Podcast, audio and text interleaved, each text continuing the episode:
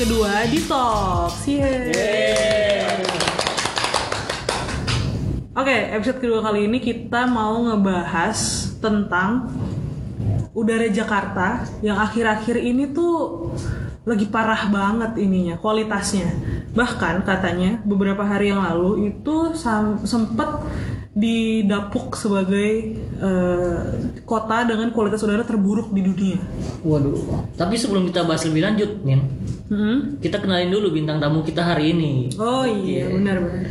Jadi hari ini kita mau ngobrol nih eh, bareng dokter, dokter Anandika. Yeay, lo jadi sendiri. Halo semuanya, perkenalkan gue namanya Dika, Anandika. Oke, jadi panggilnya Dika aja atau Dika aja. Anan atau gimana? Dika. Dika aja. Dika aja. Nyonya, nyonya. Nyonya. Dika, Dika. Nah Dika ini dia medical editor di Sehat Q. Dan sebelum di Sehat Q lo di mana? Kalau boleh tahu? Boleh, eh, waktu dulu gue bekerja di sebuah institusi penelitian eh, proyek antara Badan Litbangkesnya Indonesia sama US. Uh berat berat berat. Aduh. Apa lagi? Belum lama ini ke Amerika ceritanya. Oh iya. Oh iya ya belum lama ini ke Amerika. Baru pulang nih dia. Nah, jadi TKI. Belajar kamu. Eh tapi ngomong kemarin lo pas lo ke US tuh lo ngapain sih? Maksudnya ada eh, course ya atau apa sih? Ya, itu sebenarnya course-nya adalah tentang eh, One Health Approach. Itu lucu juga sih itu. Itu tentang menggabungkan antara eh, animal health itu apa tuh?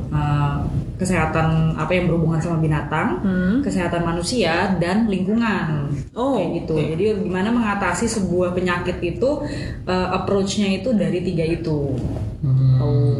Oke, karena karena memang eh, kebanyakan ya penyakit-penyakit menular juga nggak nggak nggak sedikit yang penularannya itu dari binatang ke manusia juga gitu nggak sih? Betul sekali. Hmm, Oke, oke. Kembali ke topik kita Hmm.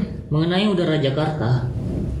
Ya, gua gua curhat sedikit ya. Gua gua tiga bulan yang lalu atau empat bulan yang lalu, gua didapuk terkena ISPA, infeksi saluran pernapasan atas ya. Itu karena kata dokter sih karena gua terlalu sering naik motor gak maskeran gitu, sehingga gua batuk-batuk sampai berdahak gitu. Dan itu ya berdahaknya batuknya itu dua minggu ada sampai akhirnya dikasih obat lumayan keras juga mungkin jadi batuknya jadi sembuh gitu. Nah ternyata usut punya usut memang kualitas udara Jakarta ini gila banget ya. Gua kemarin ya naik motor asap asap-asap yang ada di daerah dari rumah gua mau ke tempat kantor ke Sehat ini kotor banget gila motor gua gua seperti kalau nyampe kantor tuh harus cuci muka lagi pakai ya pakai sabun muka dan ya gitulah Iya benar-benar. Emang udara Jakarta terutama kalau lagi jam-jam berangkat kantor sama pulang kantor ya itu kayaknya emang parah banget. Kalau misalnya sekarang nih, eh, sekarang kalau podcast kan kita nggak bisa ngeliat ya. Cuma sekarang ini kita lagi berada posisinya kita lagi ada di lantai 18 di tengah-tengah Jakarta kan. Kalau lo ngeliat keluar jendela sekarang itu tuh nggak kelihatan langit-langit. Apa maksudnya kayak awannya nggak abu-abu doang isinya. Berkabut ya. Berka- kayak, di kabut, puncak ya Iya, guys sebenarnya. kayak di puncak kayak kabut. Cuma padahal itu asap nggak sih? Iya kan? betul. Itu berapa polusi udara gitu. Separah itu sebenarnya. dan kalau emang kalau ngelihat di air visual map ini yang diposting sama Info Jakarta emang jalur yang gue lewatin tuh paling gede gitu 196 indeksnya sedangkan rata-rata Jakarta itu 165 Ah, ya sih emang gue lewat Raw- Rawamangun Salemba gitu kan itu deket sama Cakung yang notabene banyak asap pabrik Iya. juga di sana gitu Oke, jadi gitu dok. Kira-kira ngaruhnya apa sih kualitas udara Jakarta ini sama kesehatan kita gitu? Oh iya, jadi kalau kese apa mengenai uh, air pollution ini atau polusi udara ini, pertama kita harus tahu dulu nih, itu si AQI itu, si apa tuh air quality index itu biasanya tuh ada dua macam tuh, ada yang PM dua setengah, ada yang namanya PM 10 Yang biasa dipakai tuh yang dua setengah. Apa sih itu maksudnya? Itu adalah sebenarnya PM itu adalah apa? Particulate matter. Itu adalah eh, serbuk-serbuk kecil-kecil banget yang bisa masuk ke dalam tubuh kita. Nah, karena dia air pollution atau polusi udara, maka dia masuknya pasti dari eh, pernapasan kan. Nah, jadi yang paling ngefek ke kesehatan pastinya adalah saluran pernapasan kita. Jadi apa yang bisa terjadi sama saluran pernapasan kita?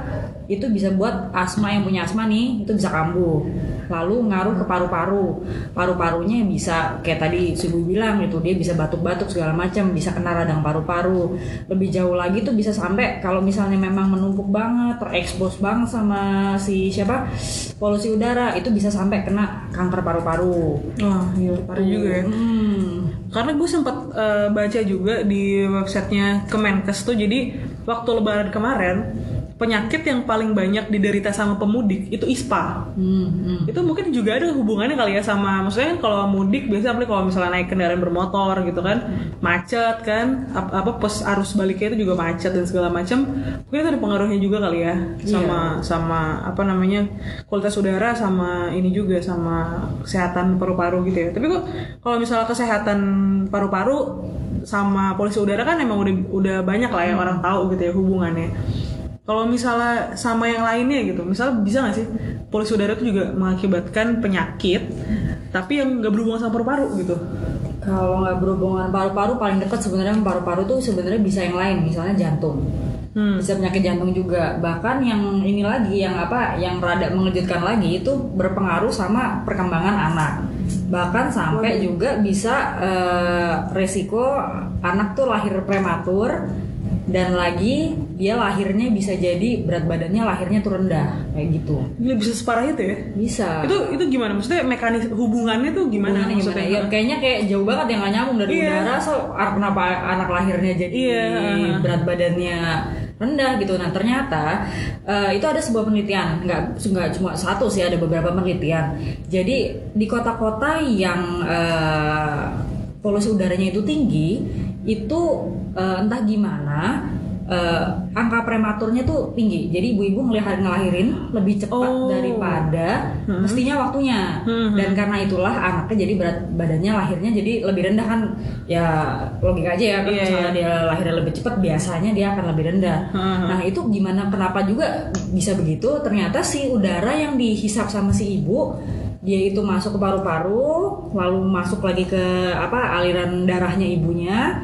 Nah ibu sama anak kan nyambung tuh pakai plasenta kan. Nah dari situlah ternyata dia bisa masuk seperti itu dan merusak si plasentanya itu dan kemudian eh, menghambat perkembangannya si anak itu. Oh gila sih. Maksudnya kayak mungkin kalau yang tinggal di Jakarta atau di kota-kota besar lain kayak misalnya Surabaya atau apa gitu kan eh, polusi itu kayak udah jadi makanan sehari-hari gitu ya, udah jadi bagian sehari-hari. Jadi juga nggak terlalu aware gitu loh. Maksudnya nggak yang terus tutupan pakai masker atau apa karena ngerasa oh emang gue tiap hari kayak gini gitu dan merasa nggak perlu melindungi diri gitu.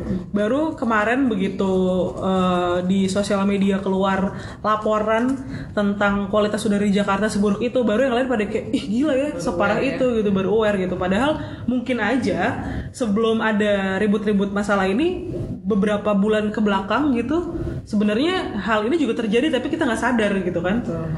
Ya, makanya eh, sebenarnya yang namanya polusi udara atau pencemaran udara itu emang emang harus di ini sih sebisa mungkin kita harus mengurangi membantu mengurangi juga ya gitu. Maksudnya entah ngurangin naik motor naik mobil atau nanam pohon lah atau apa.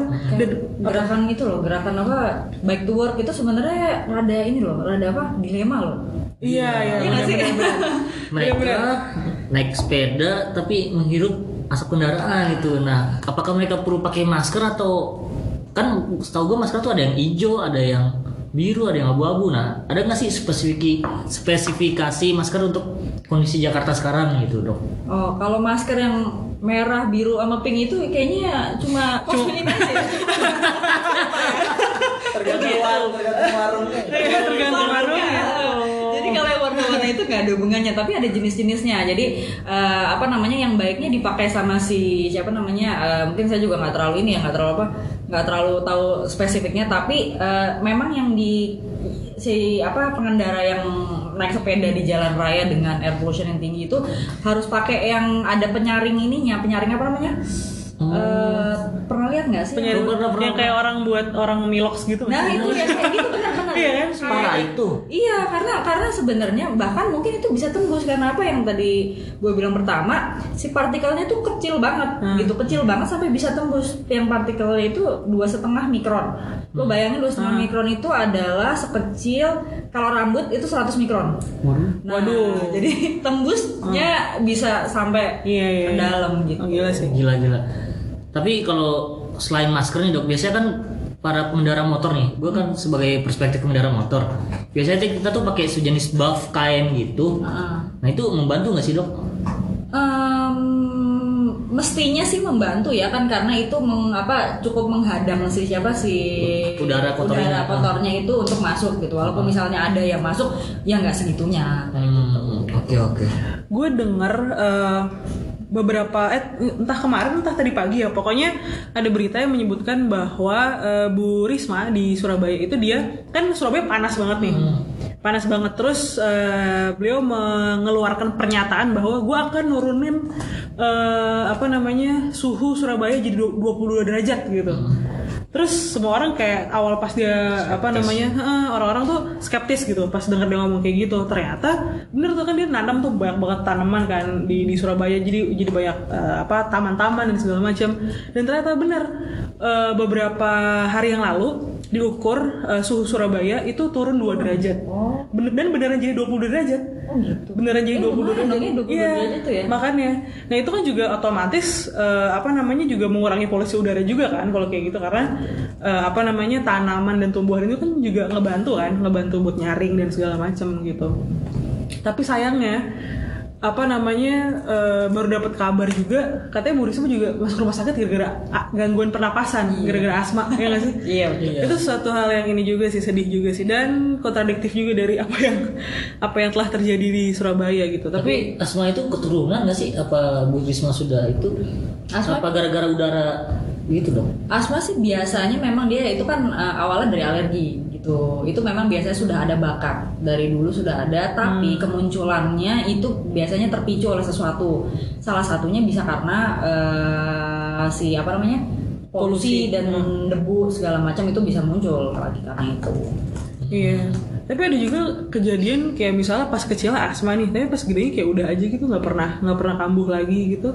bisa bisa jadi karena yang namanya alergi sampai sekarang nih ya yang namanya alergi itu ya suka-suka aja dia munculnya pas kecil ada pas gede nggak ada ada yang pas eh, eh, kayak nyokap gue nih kayak nyokap gue itu dia pas kecil baik-baik aja sekarang itu tiap pagi bersin udah kayak apa namanya Rahmel lah kayak iya, pokoknya. rame kayak konser gitu Oke. Kembali ke kualitas udara Jakarta dok. Hmm. Eh, ini yang paling bisa dilakukan oleh kendaraan eh, pengendara gitu, Eh, entah pengendara angkutan umum, sepeda baik to work, motor atau mobil. Kalau mau berangkat dari rumah sih, apa sih yang yang harus dipersiapkan? Apa masker atau ada alat lain gitu yang harus dipersiapkan gitu? Dengan kondisi Jakarta yang dari rumah lu belum tentu ada fasilitas kendaraan umum yang mampu membawa lu dengan aman ke sini Iya, gitu, benar-benar. ke, ke tempat kerjanya gitu. Nah, ini dia ini dilema nih. Sebenarnya kenapa? Kan mestinya sih kalau kita mau eh, mengatasi sebuah masalah, cari causes apa eh, causal apa? Eh, Penyebabnya. penyebab utamanya itu apa? Nah, penyebab utamanya kan polusi nih. Hmm. Polusi terbesar dari Jakarta itu adalah eh, pertama adalah dari kendaraan, berikut berikutnya itu dari pabrik dan segala macam. Tapi pabrik kan di pinggir ya, jadi pinggir. Jadi memang pertama sebenarnya sih eh, mungkin yang awal-awal harus harus berkorban dulu. Maksudnya berkorban dulu kita memang harus eh, berusaha untuk eh, naik kendaraan umum biar satu angkutan ngangkutnya rame-rame. Jadi si siapa namanya kendaraannya ini ngeluarin apa polusinya nggak terlalu banyak gitu. Tapi kalau memang nggak bisa, ya sebenarnya seperti yang Sugi tadi udah apa namanya udah bilang tadi gitu. Bisa pakai eh, apa namanya? Pakai buff Eh, gitu. Pakai buff bisa pakai masker juga bisa kayak gitu terus kalau misalnya lo sampai di mana sampai di tujuan eh, cuci muka kadang-kadang gue malah cuci itu cuci hidung kok cuci hidung ya apa namanya Oh, hidup air, hidup air kayak gitu. ya gitu gimana sih Gimana maksudnya? Gue juga nggak. Gokil. emang lo nggak berasa ya kalau habis dari gitu terus kayaknya ada yang numpuk gitu Iya, iya benar kan? banget. Iya. Biasanya upilnya gede-gede. Hitam gitu ya. Jijik ya. Jangan sebut dong. gitu terus selain itu mungkin eh, lo juga jangan nambah-nambahin apa namanya polusi dengan merokok Oh, gitu iya, bener-bener. Iya. Iya, itu itu rokok tuh mungkin kayak ini sih ya, mungkin kelihatan kecil gitu kan. Terus yang eh, apa orang-orang yang melakukan juga, ya paling sebatang doang, sebatang doang atau apa gitu. Tapi ternyata kalau diakumulasikan itu juga jadi banyak Pengaruhnya- polusinya emang dan kalau kalau rokok tuh polusinya juga nggak cuma outdoor ya, tapi indoor juga bisa kan. Betul. Tapi polusi juga nggak cuma nggak cuma polusi outdoor kan, tapi indoor juga ada kan. iya gitu Iya. bisa bisa Eh, kalau naik mobil tuh sebahaya orang gak naik mobil gak sih dong? Maksudnya kalau lu udah masuk ke bis itu aman, udah aman atau belum? Atau udah masuk ke kereta udah aman atau belum dari udara kotor Jakarta? Apa tetap harus pakai masker sampai ke dalam dalam angkutan umum tersebut gitu kan? Hmm, sebenarnya sih eh, pastinya agak lebih berkurang karena lo sudah tidak terekspos sebanyak kalau lo di luar, Luar, ah. gitu. jadi akan lebih aman sih. Oke. Gitu. Sebenarnya yang paling banyak tuh ya yang naik motor sih ya. Yang naik motor Iya. paling banyak kena oke. Karena kalau gue naik mobil tuh kadang-kadang tetap bisa mencium bau asap kendaraan gitu. Iya. Walaupun nggak Iya. dibuka AC-nya atau Iya. nggak AC-nya tuh kadang kan AC tuh ada yang bisa disetting masukin udara keluar karena itu yang bisa bikin di dalam udah di dalam mobil sempit AC udara kotor lagi itu lebih berbahaya lagi ya dok ya. Iya, jadi, jadi jangan sampai lo masuk ke ruangan udah mana ketutup isinya kotor ya semakinan jadi kayak memperangkap si siapa udara kotornya itu di dalam lo. gitu. Eh, gini dok, eh, kalau untuk di rumah dok, gue kan baca artikel di Sehat Q nih. Hmm. Eh, itu disarankan untuk pasang air purifier di rumah. Oh, Eh, itu so efektif apa kan? Gak sih dok si air purifier ini? Nah, si air purifier ini sebenarnya cukup berguna sih karena biasanya nih kalau misalnya pada baru punya anak, bayi atau segala macam tuh kadang-kadang suka eh, disarankan gitu sama dokter kalau anaknya itu misalnya alergian kayak gitu. Itu cukup membantu sih karena itu dia kan masukin siapa udara yang ada di sekitar situ disaring terus dikeluarin lagi kalau nggak salah gitu. Oh, Ya, gitu. Nah, jadi kayaknya sih cukup berguna ya untuk itu cuma gue belum apa namanya lihat lebih jauh lagi sama se apa sebagus mana dia misalnya sampai mencegah orang itu jadi nggak sakit gitu tapi itu cukup berguna sih untuk membuat udaranya jadi lebih apa Lebih bersih ya? seger gitu. Lebih seger ya? Nah, betul Di kantor kita kayak perlu deh ada eh, purifier kayak gini biar udaranya makin mantap gitu, makin makin enak. Biar makin seger ya. Iya. mau usul apa gimana Mau usul ini kayak kalau Ibu Ella dengar Ibu ya. Eh, selanjutnya dok, misalnya kita udah sering banget nih keluar ruangan dan tiba-tiba kita kena ispa, hmm. apa yang harus kita lakukan pertama kali kalau ternyata wah ternyata gue sakit nih sakit batu-batu gara-gara gue sering cium bau asap knalpot gitu apa yang harus gue lakukan dok? apa ada obat tertentu yang bisa gue pilih dengan bebas gitu di warung-warung Oh, pertama kalau lo kena ispa, satu, lo jangan nularin ke orang lain dulu, gitu. Jadi pertama yang harus lo beli adalah masker, gitu, supaya tidak eh, apa namanya eh, keep it for yourself dulu, gitu. Jadi ditahan dulu di lo nya, gitu. Dan lo nggak tahu ya apakah ispa itu kan penyebabnya bisa, bisa banyak, bisa karena ya, infeksi ya, infeksi yang kemudian dipicu lagi sama si siapa si eh, polusi udara ini. Nah setelah itu sih sebenarnya sebagian besar eh, ISPA itu eh, dia bisa sembuh sendiri gitu kalau penyebabnya tuh virus Oke. gitu. Jadi dengan lo apa namanya eh, daya tahan tubuh lo meningkat, cara nangkatin daya tahan tubuhnya ya makannya yang bener, jangan goreng-gorengan mulu gitu, lemak makan mulu gitu. kayak gue sering itu lifestyle-nya lifestyle kantoran banget sebenarnya adalah ketika lo pagi-pagi berangkat ke kantor naik motor nyampe kantor beli gorengan sambil minum es ya kan Tipikal banget ya. tipikal banget Udah gitu duduk seharian dari pagi sampai sore kan sampai malam terus keluar kena polusi lagi Nah. kayak maksudnya never ending cycle tapi itu sama sekali nggak sehat sebenarnya kan cuma Betul, jadi Iya. itu mak makanan ngaruh. Jadi eh, untuk mempertahankan karena ini sebagian besar penyakit itu memang banyak yang itu self healing gitu. Jadi lo bisa sembuh sendiri karena imunitas lo, imunitas atau pertahanan tubuh lo bagus gitu. Oh, Jadi oke. pertama dari makanan, kedua dari olahraga. Kalau misalnya lo nggak sempet olahraga, disempet sempetin. Seenggaknya, seenggaknya lo nggak boleh duduk eh, apa namanya duduk eh, sepanjang hari gitu. Apalagi di kerjaan kita di sini kan iya Makan sepanjang hari tuh Duduk, kayak iya. gitu. Gue pernah baca penelitiannya. Jadi kalau misalnya ada nih kantor-kantor tertentu yang dia kerjanya itu berdiri. Wow. kerjanya jadi desknya apa eh, eh, be- mejanya berdiri, tinggi gitu. Ah, tinggi dan dia Tukang duduknya mungkin. Tukang, tukang bisa jadi ya Kalau bisa kalau duduk mah apa? iya nggak boleh duduk berdiri itu berdiri terus kalau dia mau duduk dia duduk di atas gym ball itu tau gak sih lo? Aha. Nah jadi dia tetap harus menye- menye- menyeimbangkan dirinya sehingga otot-ototnya tuh dipakai Oh, gitu. gitu. Jadi itu cukup lumayan kalori yang keluar dengan lo berdiri gitu. Ya nggak usah seharian terus. Iya. iya Tapi kalau misalnya itu diterapkan di sini, gue takutnya orang-orang ujung-ujungnya pada rebahan di bawah. iya ah. tapi gue lah di lantai. tapi gue lah tolong ya itu dicatat juga Bu Ella. Eh, lanjut ke olahraga tadi dok Iya, iya, kita kan harus olahraga tapi kalau kita mau jogging dengan kualitas udara Jakarta yang seperti ini apakah kita masih Iya. Masih oke nggak sih jogging di luar tuh apa Ibaratnya kayak buah si malakama. Asik. Coba dijelaskan dulu. apa jogging harus di Taman Suropati yang semuanya pohon atau di gym aja gitu Em, kalau misalnya kayak gitu sih dimina, minimalisir ya untuk lo joggingnya itu di sepanjang apa namanya sepanjang jalan Sudirman. Iya, lo, lo Sudirman, kalau jam jogging lo 8 pagi iya. aja gitu. Lo kalau jogging jangan di Pulau Gadung gitu. oh iya oh Isinya pabrik doang.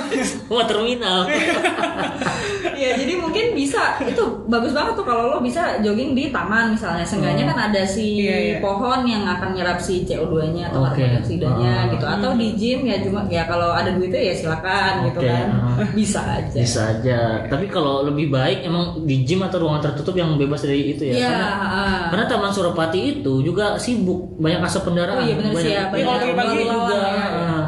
atau tengah malam gimana Suka maling ya kan ntar ada kita bahas deh boleh nggak sih olahraga tengah malam tuh ntar deh kita bahas lagi di, di Eh, season boleh, selanjutnya boleh, Ah. boleh. Iya, iya. oke ada lagi nih yang mau dibahas Eh, sebenarnya sih kalau ngomongin masalah pencemaran udara, apalagi kalau misalnya buat orang-orang yang tinggal di Indonesia, itu kayaknya maksudnya kalau di sini kan kayaknya emang eh, apa namanya kepedulian tentang pencemaran udara itu masih agak kurang ya. Gue gue dengar pernah dengar bahwa kalau misalnya kayak di Singapura gitu, kalau misalnya ketahuan bahwa eh, air quality-nya tuh udah kayak Jakarta kemarin, sekolah tuh diliburin cuy, kerja diliburin. Sedangkan di Indonesia kemarin itu gue eh, denger bahwa sempet ada diskusi tentang ini kan sama pihak yang berwenang lah gitu. Terus dibilangnya ah nggak itu penelitiannya nggak valid. Jawabannya cuma gitu doang. iya iya beritanya lagi naik tuh kan gitu kan jadi kayak sebenarnya emang kita harus harus harus sadar lah gitu masing-masing bahwa ya walaupun misalnya nih misalnya eh, nggak separah itu misalnya nggak nggak 200 atau 160 sekian eh, apa tadi satuannya? AQI Iya, Atau apa AQI. gitu. itu in- in- indeksnya Oh ya itulah gitu. 160 sekian itu kita juga bisa lihat sendiri kok bahwa udara Jakarta juga nggak bersih gitu kan. Udara kita juga nggak seger juga gitu. Jadi walaupun nggak sampai segitu ya tetap tetap harus dikurangin juga gitu kan. Jadi ya kalau gua sih sarannya ya kalau bisa kurangin pakai kendaraan pribadi itu udah paling simpel sih sebenarnya. Apalagi sekarang kan juga transportasi umum juga udah lumayan udah lumayan oke lah gitu kan udah lumayan lumayan bagus. Jadi eh, hal-hal simple lain yang yang bisa dilakuin kayak di rumah gitu tuh bisa apa lagi ya misalnya kayak apa apakah lebih banyak nanam Pohon. apa pohon atau ya apa gitu. barusan bikin taman di rumah oh gitu Kayak ada hubungan ya Baru selesai tamannya. Ya jadi itu itu yang salah satu yang juga ya? ini ngaruh sih ya salah satu yang bisa kita lakuin tuh itu nanam-nanam gitu kan jadi eh, apa namanya eh, selain eh, tanaman hijau tuh mengurangi stres loh gitu. Selain itu juga dia si tanaman itu membantu untuk menghasilkan oksigen ng- ngambil CO2 nya kayak gitu bisa. Oke, kayaknya untuk pencemaran udara emang emang karena lagi parah banget. Jadi dari kita nih di sini di Detox pengen eh, menyarankan aja buat kalian lebih hati-hati lagi lah kalau keluar rumah pakai masker. Masker kan juga gampang lah sekarang dibeli. Walaupun mungkin nggak semua punya masker yang kayak buat orang Milox itu itu kan su- gue nggak tahu sih itu belinya di mana ya. Cuma maksudnya kayak minimal lah masker masker yang masker hijau yang Iya, ada di dijual banyak di- dijual di super, apa di minimarket itu itu minim itu jadi pencegahan minimal lah gitu ya. Oke, kalau dari Dika ada kata-kata yang ingin disampaikan lagi atau enggak? Eh, selain itu mungkin karena ini sudah terjadi, jadi kita juga sendiri harus peduli sama kesehatan kita sendiri, gitu. Jadi eh, kalau di luarnya eksternalnya seperti itu, di internal kitanya di apa di badan kitanya dijaga juga, gitu. Iya, jadi kalau misalnya eh, makan yang benar, eh, bergerak, sering bergerak, terus kalau perlu vitamin silakan dimakan vitamin seperti itu untuk meningkatkan eh, apa namanya daya tahan tubuh. Itu aja sih. Oke, thank you banget. Thank you, banget Dr. Tika. Tika. Sama-sama. Sudah meluangkan waktunya Ya. untuk Ah, membahas ini. sampai eh, ini aja kali ya episode kali ini sampai ketemu Ya. di di talk selanjutnya mungkin kita juga akan nyari bintang tamu yang lebih wah lagi gitu. Siapa tahu kita bisa Kurang wah yang ini berarti. ya? bisa undang Atta Halilintar ke sini ya ngomong ngomong tentang kesehatan. Tapi kayak dokter Di- dokter Dika ini keren banget gila pembahasannya hari ini gila. Topik masukan. Ah, kalau misalnya kalian ada masukan untuk topik-topik apa nih yang kayaknya seru buat dibahas gitu kan langsung aja deh bisa DM bisa tag kita di Instagram di @sehatq underscore id kalian bisa eh, tanya apa pun.